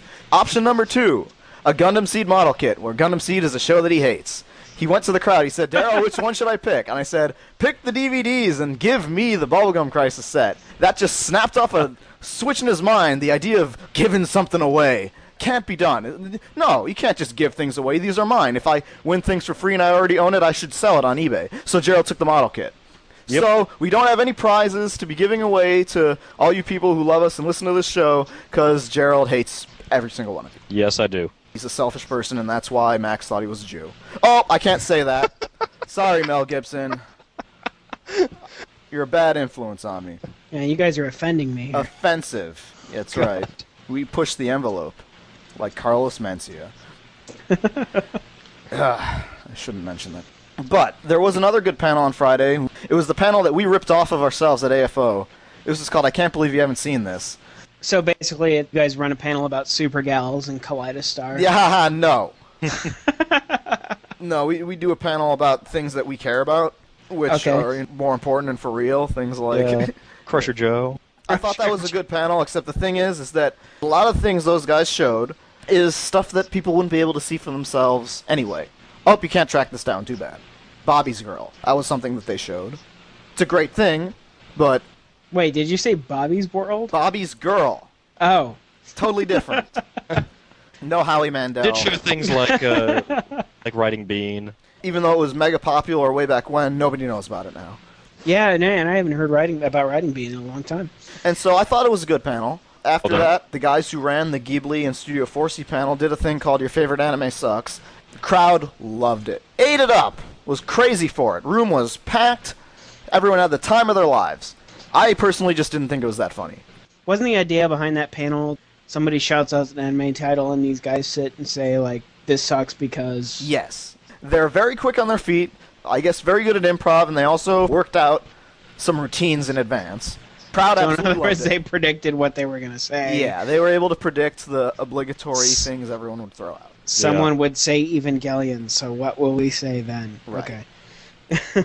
People love this. I had my hand up for an hour. They knew not to call me because they were afraid. They could sense it, that I was going to say Mad Bull. And anything that they'd say is the reason for Mad Bull to suck, I would have responded with, no, no, that's why it's completely... awesome. So, yeah, it wasn't fun for me because I had my hand up for an hour. At the same time, I was watching a very weird movie that warped my mind called Belladonna. Belladonna of Sorrow. This is actually by the director of Odin. That's right. Yeah. The world makes sense now. The guy made Odin, Cleopatra, and Belladonna. Worked under, yeah, worked under Osamu Tezuka. This is a very strange film. And it we is want a copy of it. We have to get badly. It. Badly. And the guy that was the guy that was running the room had heard of our show. Yeah, and he already knew about our show. He's listening to the show now, even. So, and this hey, was really doing, c- cool that you showed this stuff, even though people were going in there expecting porn, and this stuff is not porn.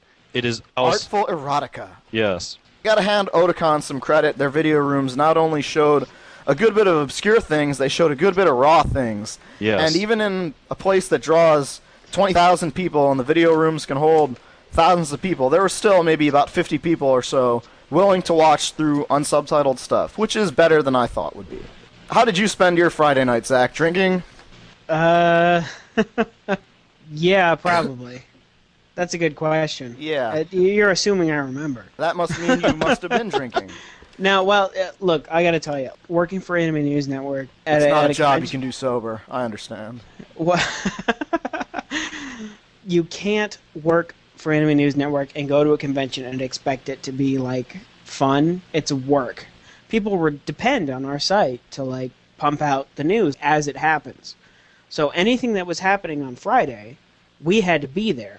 Any industry panels, anything where anything might have been remotely announced, I mean, we were there with our laptops, like, typing stuff up and making sure it got onto the internet as fast as possible so that everyone would have to source us. That's kind of the point.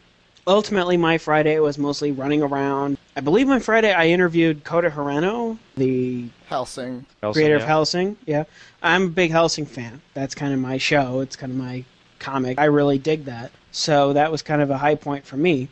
But Friday was kind of a, yeah, because Saturday is when all the industry panels were. Right. And so Saturday came along, and for the life of me, I don't think I had anything to do until... There were some bad panels on Saturday, though. Yes, there were, and I told myself that I would never attend an industry panel again.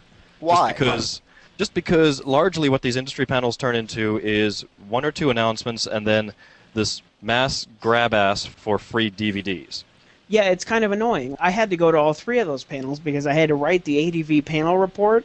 That was what I had to do at Otakon this year, was write the A D V panel report, was go mm-hmm. to three hours worth of these panels and... sit through all of this stuff, and people ask the same questions over and over and over again. They make a little announcement. And did Monica Riel stuff anything down her shirt? Uh, you know what? Maybe my brain is blocking that out after a couple of weeks of therapy, but I, I'm I'm joking. Monica Riel is a fine person. I guess my complaint is about the panel itself. Well, obviously you've noticed that the amount of licenses that are being announced in this day and age is significantly less than what it used to be even a few years ago. Well, and do you think maybe that they just don't have an hour's worth of announcements and stuff to fill anymore? They used to, but I mean, come on, guys. Party's kind of over. It was yeah. over a couple of years ago. These companies aren't making eight announcements at a convention anymore. Right. I mean, you go to an A D V panel and you're happy that they announced one or two licenses. Do you think maybe you they know, shouldn't have three panels then? They have three panels for a very specific reason, to make the fans happy. They run these panels for the fans. It's not for the press. It's not for guys like us that sit here and meticulously, like, take extensive notes on the industry or anything like that. They run these panels for the fans. The fans show up and they have a good time. and that's all that really matters. And yeah, the panels not might not be like excellent or whatever. They might not be, you know, okay, so it's it's seventy-five percent questions about I don't have Anime Network in my hometown of Topeka or whatever. But ultimately, criticizing the panels for not being exactly what the press wants or what people like us want, I don't know that that's valid. I mean, it's there for the fans. The mistake of that is assuming that everyone's equal, when in fact the truth is, is that I am so much better than the rest of the world. And so the whole world should revolve around me, right, Gerald? Exactly. See, yeah, see, he agrees. That's two. Yeah. All right. So, yeah. There were a lot of just terrifyingly well-attended things that I guess nobody expected, but maybe they should have. Like, the Kingdom Hearts panel. Oh, man, I was there for the aftermath. For those of you who don't know, Kingdom Hearts is now, like, the number one thing to cosplay at your anime convention. Never mind the fact that Kingdom Hearts isn't an anime. It's still the number one thing to dress up as. That and Final Fantasy, take your pick. Those are, by far and away, the most popular things. So, so many people showed up for this thing, and it just ended up being a logistical nightmare trying to get these people in, and I happen to know that the people in charge of panels were grossly understaffed due to people not showing up, and Dragon Master Liu got two hours of sleep that weekend and hates his life right now. So I didn't go to that. I just saw the terrifying amount of Keyblades as far as the eye could see and decided to walk the other direction. They're selling mass reproductions of those now, right? I hope so. I hope it's not just... Well, actually, there's I fans. don't hope so, but yeah, I hope there's not that many people all making the exact same Keyblades at this point, but yeah, I don't know. I was there because I was waiting for the digital manga panel. Oh, right. It was yeah. right after that where they announced their not totally related hardcore yaoi. Yeah, yeah, no, no, Clarissa's explained it to us, Zach. They're totally different audiences. Yep. Different porn. audiences, and notably different tax I Ds. Yeah. Hey. That's the difference. Blue has nothing to do with Tokyo Pop whatsoever. Absolutely not at all. Cross our hearts, hope to die. There was a lot of other panels, a lot yeah. of ones run by J-List. Oh, I only attended the latter part of Without One in order to get into another panel, which I kind of wish I hadn't. You can say you didn't want to go to the four chan panel, Gerald. You can say that. It's okay. It just felt like a cult, and I just had no idea what was going on half the time, since I don't know any of the jokes that were going on in that room. I, I uh, excuse myself from talking about four chan. The con president doesn't want that four chan panel coming back next year because their staff wasn't equipped to handle the line for it. Here's what I don't get. This is the equivalent of dropping a something awful panel into the middle of an anime convention. Well, I, I mean, guess four chan is primarily built around hentai anyway. Well, no, but it's guys who like to pretend that they're too cool for anime fandom that like to shout hateful shit at everyone. Mm. That's oh, like I mean, this podcast. And, and that's, well, okay, right. You can't drop that into the middle of a convention where everybody's kind of expecting to be accepted. You got a lot of these people that are showing up and they're like, hey, nobody here is going to pick on me. Oh, wait, half of these people are here to laugh at me. Yeah, I you, think that's you, good. You can't really do that. You know, I mean, you can't really pull that off. And God is bless it not a geek fallacy? It's a geek fallacy. God bless four chan, whatever the hell it is they're doing, but you can't show up to something like this and be a bunch of rude-ass dickheads and then expect everybody to be totally cool with whatever it is you're doing. You just got to have a little social common sense. These people don't have that. I guess it was more the people attending it than the actual panel in and of itself, oh, ob- which was yeah, quite tame. Obviously. It seems like people who were holding the panel were very normal-minded people. Right, well, that are listening to this right now. That's, gonna, that's yeah, very yeah. No, that's very obvious. It's just and, the crowd yeah. that it attracts. And speaking of crowd that it attracts, I didn't expect this at all. It's the first time I've ever seen this in my life going to anime conventions. There was a panel for old-school anime. And it had a line. And it had a huge line for it, waiting for the, the old school anime line. panel to start. I couldn't believe it myself. Incredible. I was amazed. I was blown away. And then... We were really excited about this. This, and this could be really neat. And then the panel was hosted by a guy dressed as Space Ghost. That was warning sign number one. He seemed like he was an okay guy, but the panel itself was bad. It was really wishy-washy. A lot of the people in the crowd were... the real old school anime people. Like, there was one old guy who was the guy I'd expect to be running this thing. The people well, who are like, old school anime is a relative term because I don't want to get anybody mad at me. For the purpose of reviewing things on this podcast, and we refer to things as old school, we're kind of considering things in terms of the origin of a concept. Where did this come from? This idea that you keep seeing repeated in other shows. Oh, it can be traced back to this. That's my personal idea, and I think a lot of people in the crowd were there for that, because a lot of people were communicating via PictoChat and text messages, many of them directed towards me or Gerald, mm-hmm. how lame the panel was. And I haven't heard a single good thing said about this anywhere online at all. What's the deal with that? Is it just that if you want these things done right, you have to do them yourself, or what? I don't know, because it's like you were saying with the older otaku thing, the people who were running the previous one were all in the crowd, right? Yeah. So is it a case of these people just didn't ask for their panel, or is it a case of, we need new blood running these things, let's get my friend to do it? I wish I knew. It is a mystery. Oh, shit, I shouldn't have said that. Fucking internet catchphrase. That's the, pretty old, too, man. I mean, you're showing your age. Now. Yeah, yeah. It's, it's at least a month ago. Oh, yeah. So last week. Oh, well. I didn't really go to too many other panels. I went to the Japanese wrestling panel briefly. I don't know why it's there at the Anime Con, but... for what it's worth, the guys there knew about Japanese wrestling. It was nothing I didn't know, so I left. There was one guy who was there for the entire weekend at Otakon, dressed up as Jushin Thunder Liger. And all he did was sit in a chair. That was his convention experience. And he's done that for like two years previous as well. And he had friends with psychosis masks and Doctor Wagner Junior and a title belt, and I don't get it. He didn't do anything related to the con. He just sat there at a table in front of a room, and that was his con. I don't get it. Why do people do this? To be noticed, which is what they do at an anime con. At some point, somebody should just hold Attention Horror Con, and they should abbreviate it in, like, cutesy Japanese style, like, At-Ho-Con. and, and they, they, right, exactly. And and then you get everybody showing up, and they're, like, skimpy cosplay, and people in internet catchphrases, and everybody can schedule a panel, and it's twenty-four hours for seventy-two hours. Anyone can get up on a stage and be like, look at me, and yeah, so there you go. This is an amazing they should, idea. They should do that at some point, I swear to God. It would make a lot of money. It'll make gangbusters. Charge a hundred bucks a head. They'll make a, a ton of money. Maybe I'll do that. Yeah, I think this is the, the secret to success. Very much like how my friend had a bad idea, thinking that the worst possible thing you could do at an anime convention was speed dating. And now we're seeing speed dating panels showing up at con after con after con. Even Otakon had a speed dating. It's terrifying. This I've never been to one of those, but I should. That's the horror that I might be partially responsible for unleashing by saying, yeah, it's a good idea to do that. That's just more of the deconstruction of Falling Stars that's happening. What I meant was that I should go to those and, and take find, the photos and, yeah, then, yeah, and, learn and videos the and then post them on something awesome. Yeah, yeah, you need to learn the truth. And that's where the truth is, is that speed dating panels. At an anime convention? Really? Yes. There was one of those there? Yep. There are multiple. We've been, in the last three conventions I've been to, there have been three speed dating panels, and they're packed, and they're frightening. Jesus Christ. Yep, that's... Yeah, see, now you know the truth, Zach. That's... You've blown my mind. Speaking of things being blown up, Saturday night... I was hoping you weren't going to say, speaking of things being blown. No, no, no, we're not orange anime.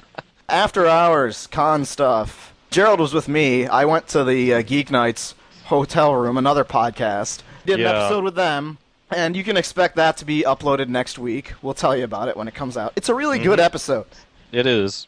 That I encourage everyone to listen to. By then it was three a.m. and we went to sleep. So we could get up in time for Sunday. What happened Sunday morning? Maybe you know something about that, Zach. I can't tell you about Saturday night, but... Sunday morning, I can tell you that I did not have any desire to wake up in time for the eleven o'clock Anime News Network panel, which... well, was covered at that panel. But... Well, you know, we weren't on the con schedule because my boss, who is the best boss in the world, I gotta tell you, he is the ultimate world's greatest boss. I'm gonna buy him a mug that says, number one boss, after this is over. Registered for a panel a week before the convention. So we were not on the official schedule, and they managed to schedule us on Sunday, where no one's at Otakon. I don't know if you guys noticed this, but Otakon is dead on Sunday. We were most there conventions in general are... No, uh, even uh, most of the conventions I've been to on the last day, they're not this dead. Oh, yeah, like, I guess you're right about that. Dead. It's dead at Otakon on the last day. So they scheduled us for eleven o'clock in the morning. We showed up, and everything was cool, and we talked about the site and what we've got planned. And what we had do our, you have we, planned? Shill yourself. Promote. That's what this it, is. It's Anime News Network? Well, I'll tell you. You know what? I'll tell you what we've got. Tomorrow, which is Friday, I assume this podcast won't actually be released until... Oh, no. By the sometime. time it comes out, it'll... it'll be two weeks old.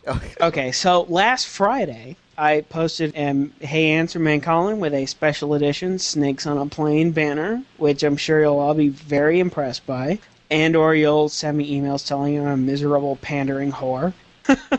Other than that, we've got a couple of contests and stuff coming up, but this is the stuff that we plugged the, at the panel. It was a pretty good panel. That it wasn't advertised meant that we got sort of a smaller crowd, but we did give a lot of way, uh, a lot of stuff away. And yeah, Gerald we, took three D V Ds by himself. Two. Yeah, yeah. No, we, no, you, you took three. You took two Shoot Fighter Tekkens and one Full Metal Alchemist, and Full Metal Alchemist is a show you despise. But you took it because it was there. Took it because you told me to take it. I worked. Yeah, but so you could give pressure. It to me. It had the ultimate eye in it, and now you won't give it to me because it's like, uh, give! Can't give this away, even though it's something I despise. Like, I'll put it on eBay. And you took one, too. Yeah, I took the one about the Mexican wrestlers, thank you. Dude, don't take shit from our panel and put it on eBay. Come on. No, that's how Gerald rolls. Put anything on eBay. I- I'm taking shit so I can run it at A W A. This is why nobody will send you shit for free. Anyway, um... I don't need shit for free. We gave away a lot of stuff, and it was kind of a small panel. I mean, it was just me and Bamboo. There were a lot of questions for her. And in the fall, we're running yet another Naruto contest, as you guys know, I'm sure. Oh, yeah, I'm on top of that. No, you're not. We're running a uh, another contest for another Naruto GameCube game, the next one, whichever the next one is. In Japan or here? Here. Part two, then. Yeah, we're running a contest for Japanese people. Like, they sent me an email that was like, hey, man. Because there's so much Japanese knowledge. Because they, you know what, the, the Japanese people, they love running contests with American people who they don't know. Yeah, I, I, can, I can vouch for that. Anyway, the next Naruto game to come out, Clash of Ninja two. We are running a contest called Naruto Director's Chair. And is where that the one they, where you draw your Naruto character and submit yeah, it? No, no, no, no. We already did that, as you've seen. We were running right. Naruto Director's Chair, where they fabricate a movie poster for a Naruto movie that they would like to see. It Tell sounds like a good not... idea, especially since half of them will be like, Orochimaru on a plane. Tell me you don't want to see I want to see that, like, the results for that. Yeah, like, I, I look forward gonna, to seeing, like... I think it's going to be good. Return so... of the filler arc. Yeah, so... I think it's going to get a lot of people in on that. And frankly, More, more the, or less than the amount of people who entered the Patlabor contest. Yeah, we had five entries on the Patlabor contest.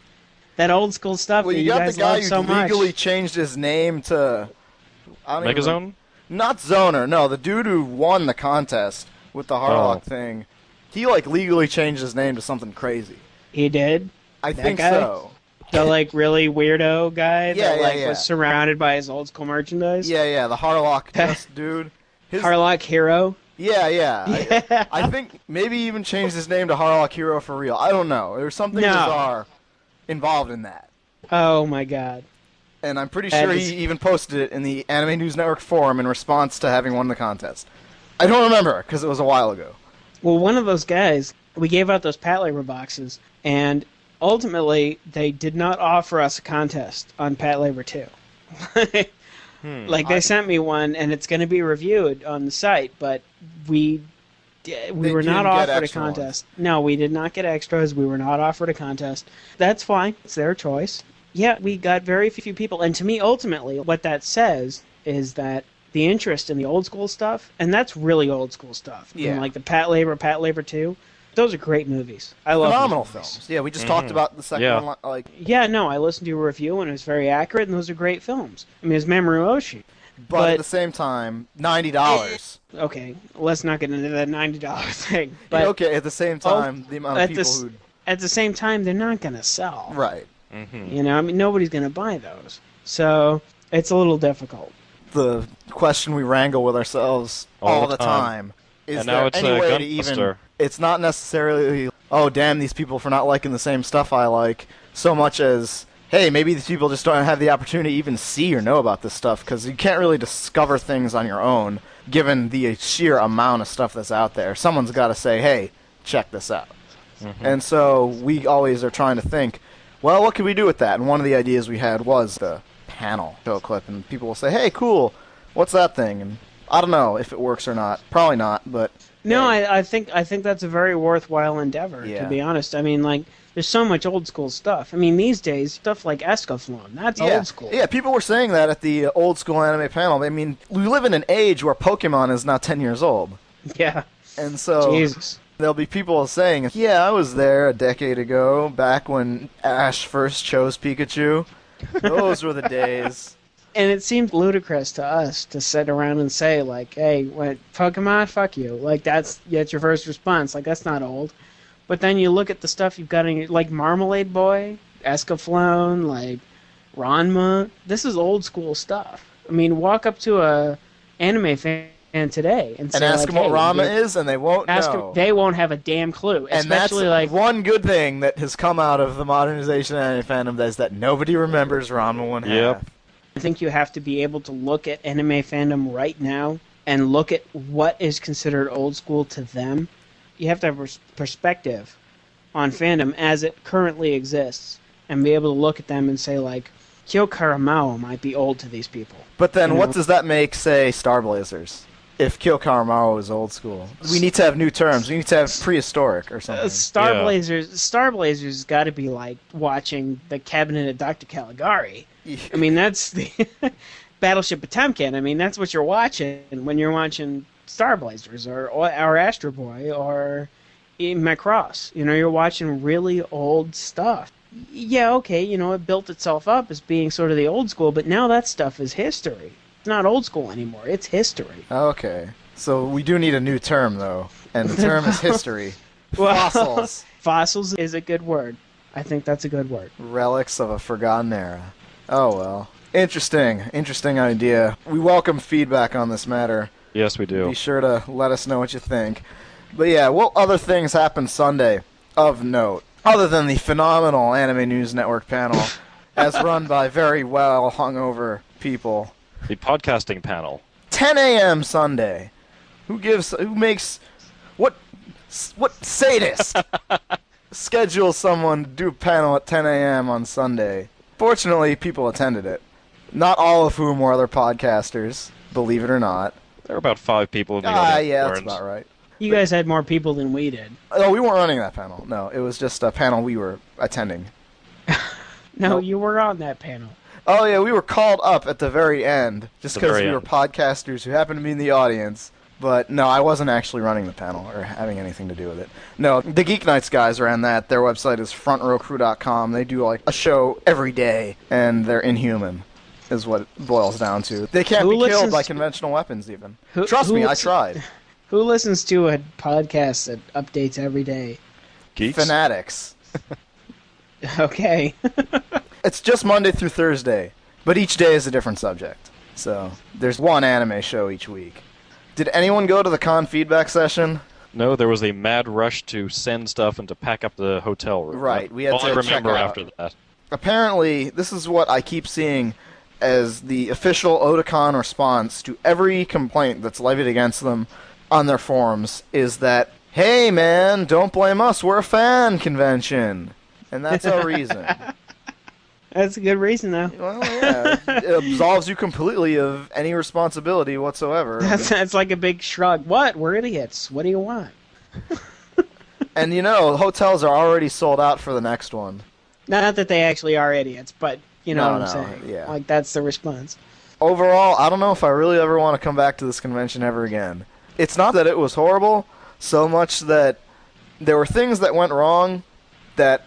For a con that size, I didn't think should be going wrong.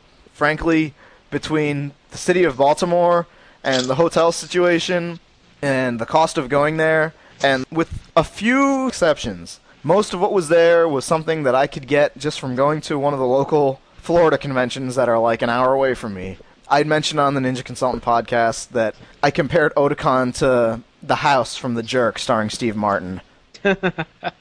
In the beginning, he's living in this rundown, broken-up house where the stairs are all crooked and crappy, and then eventually he becomes rich, and so he buys a bigger house.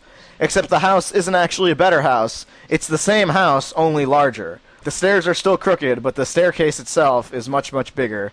Otakon is that house. Still had the same problems. There was just twenty thousand people there. maybe you're not giving the con itself, but your experience there was good, wasn't it? I mean, you got to meet podcasters that wouldn't go to any other con. You got a pile of D V Ds for like fifty bucks that would cost you a hell of a lot more. Those are what I mean by like the few exceptions. The people who I met there and that dealer in the dealer's room that happened to go to Otakon and doesn't happen to go to other conventions. Those are the few extra things, but it's not worth my paying the exorbitantly higher amount of money to attend Otakon than it is to just skip out on that. So unless they really, really shape up next time around, I don't know. It's not really my deal. It's not because Otakon sucks. It's, it's because the city of Baltimore is a shitty place. It's a, Baltimore the, sucks, and they're in a bad area. And like right. we all, we all wish that like Otakon would find a better area. But they keep and, repeatedly and, stating we're never going to move from the Baltimore Convention Center. Unless, yeah, and we're and, all sort of hoping that they're not actually going to stick to that. They can move to Washington D C They can move to D C and you know I don't really know what the convention space is. The Katsucon like area was very nice. I did attend Katsucon, but I didn't see their convention center, convention center area. It was just held in, like, a large hotel, is my understanding. I don't know if Washington, D C has the facilities to hold Otakon. They've repeatedly said they don't want to do Philadelphia, even though it's my understanding that most of the people who are in charge of Otacorp, which is the company that puts on Otakon, is in Philadelphia. I guess they don't want to do Philly. I guess apparently the logistics of that are even worse. I don't know. I've never been to Philly. From what I heard, they were quickly running out of just space on the East Coast that could manage that. You know where's got hotels. Space, Gerald? Orlando, that's right. They should have the con in Florida. That would be good. Take one hundred thousand people. You know what? If they held that stuff in Orlando, I would totally be there. Like, totally. Well, there definitely awesome. is the space, because the convention center is a monster there. It can hold one hundred thousand people, and there's hotel rooms for more than that. Oh, yeah. They've well, got obviously. the space. The drawback is that there's... eight other cons. No, it, it's gotten much more manageable in recent years. And you know, after experiencing Baltimore, Orlando is heaven. Oh yeah, because I mean, we're from Florida, and even we were dying in that heat. Yeah. It was bad news. That is crazy. Routinely extremely warm out in Florida, but yeah. There's definitely the Orlando Convention Center, but I think what Otakon really wants is they want to try and stay as close to the middle of the East Coast as they can, because that way it's roughly equidistant for the most amount of people. So I understand that. At the same time, they're already at like their maximum capacity as it is. And I think so, they should move to New York City. Does New York City really have... Because all the times I keep thinking of cons in New York City, they've all been disastrous. New York City, if they went oh, there... Oh, they've got New York Comic-Con there, right? Oh, they do, but and New York Comic-Con was kind of a disaster because they had turned a bunch of people away. But right, that's what I remember here. New York City, they would just have to book most of the Javits Center, which is down near the Hudson River. There aren't a lot of hotels that are really close to it, but New York City's full of taxis, so it really wouldn't be that big of a deal to hold it there. You'd Maybe have a lot more space. Maybe it'd just be too hard to get the hotel deals worked out. Well, New York City is extremely expensive, right. so... I imagine that it would be like one hundred dollars a ticket then. seventy-five dollars yeah. a ticket. Eh, well, okay. You you get maybe up to sixty, sixty-five. Mm. But mm. anime fans don't have any money, so they're not going to charge a hell of a lot. I, I don't know. I, th- I think they could find a better space in Baltimore. Yeah, I agree. I kind of had a similar experience that I've had before. I think that the panels were worse than they have been since I've been going there, but I mean, it evened out with the people I got to meet, so... Yeah, I, I have no complaints about the people I got to meet. So I'm saying that my experience is enough that I would consider going back. Ah. Uh, That's my end result. All right, well, maybe the people I got to meet aren't worth spending that much money over. Okay, met you once. That was cool. See you on the internet. That works for me. Gotta tell you, I mean, I have to go to Otakon. Like, yeah, no choice. I have no choice, but... But he's gone. And with that...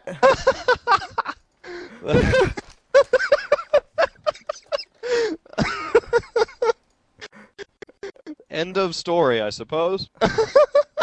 Sorry about it. If they thought it was just, like, fitting, it's like, oh, well, ultimately, I think, gone. I don't have to be here. It was a very well-run convention. I think they did a decent job with the crowd that they have and the space that they had. I think the panels were scheduled appropriately. Coming from a press perspective, we really hate it when the conventions schedule every single industry panel on the same day, one after the other. We don't like that. This convention, they were a little more spread out, And it was a little difficult to find the rooms, but it was a very well-planned convention. The problem was the people. People who showed up. This job would be great if it wasn't for the fucking customers. Yes, uh, that's right. A, that's a Kevin Smith quote, Gerald, just it, so you know. I it, have to educate it, Gerald on these things. Ultimately, what irritated me about Otakon, it was the fans. They're really irritating. If they were a little bit more subdued, a little bit more controlled, a little less prepubescent, it would have been fine. But eh, I found the whole thing kind of annoying because half the people there were screaming teenagers, shouting catchphrases at the top of their lungs. Is that not just the face of modern anime fandom as a whole, though? Is there anything oh, but that it, can be done? Oh, but it's not it? if you come to Anime Expo. I see. mm. Is Anime Expo just the one exception to the rule? I think it is. I mean, you show up and it's big enough and it's quiet. It's not that noisy. It's not that annoying. So does Fanime have kind of the similar atmosphere as Otakon does then? I have not been to Fanime. Could not comment. Mm-hmm. I've been told Fanime is a very good convention. It's the dignified fan-run convention. It's the convention that's run by fans, by fans, for fans. Fans show up and it's not as ludicrously over the top. I'm not trying to say, like, West Coast anime fans, dignity, East Coast anime fans, brazen harlots. I'm not trying to say that. Although we should note that you are on the West Coast and we are on the... You could derive that from my comments. I think that's really the big difference. And I think you East Coast guys should definitely come out to the West Coast conventions and check them out. I think you'd have a great time. I guess we better wrap this up since it's running slightly long and you've got a Snakes on a Plane premiere to catch. I do have a plane to catch, yeah. Yes, indeed. Zac Bertschy, Answer Man, thanks very much for your time.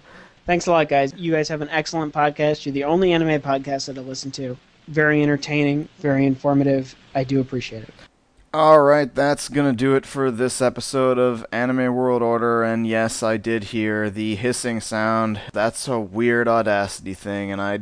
tell Gerald how to fix it, but I don't have time because I have to release this episode now because I have no idea whether or not a hurricane is going to come and destroy my home.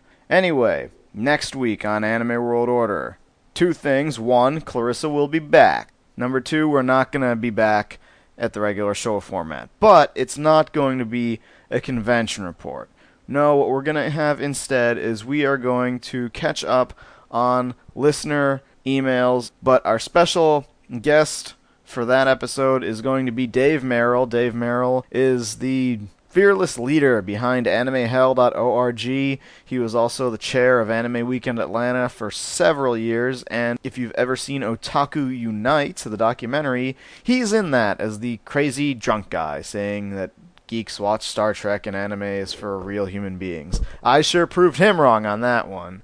You can go to his personal website, w w w dot mister kitty dot org. That is on the sidebar of our website, which once again is anime world order dot com. We'll see you hopefully in a week. That is to say, if I haven't been flooded out of house and home by then.